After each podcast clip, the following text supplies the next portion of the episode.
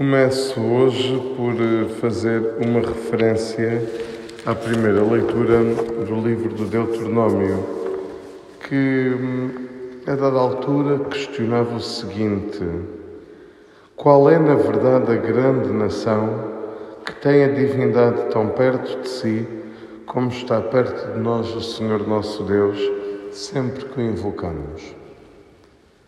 Três ideias. Somos nação escolhida, povo eleito, como cantávamos no início desta celebração, eleitos para a vida divina e para a proximidade com Deus.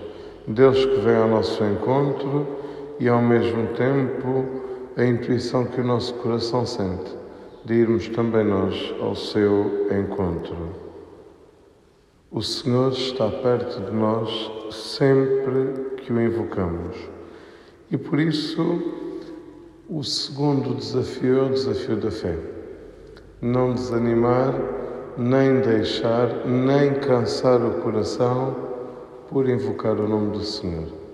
Invocá-lo mesmo quando, porventura, nos possamos sentir já cansados de o fazer, ou até com a sensação de que o Senhor não nos ouve.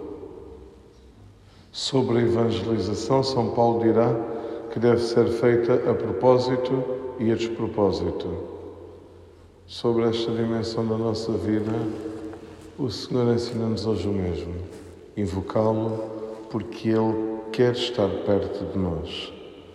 E a terceira ideia que daqui sairia, creio que estabelece uma ponte com o Evangelho.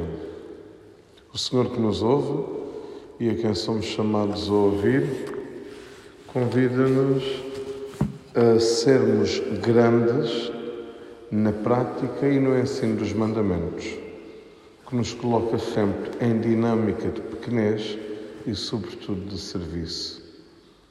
Que nesta manhã e neste dia o Senhor nos ajude a olhar mais ao espírito que à letra e a privilegiar a liberdade da fé diante do mundo que, com os seus ressabiamentos, muitas vezes nos rouba a oportunidade de sermos quem somos e de nos manifestarmos como filhos de Deus.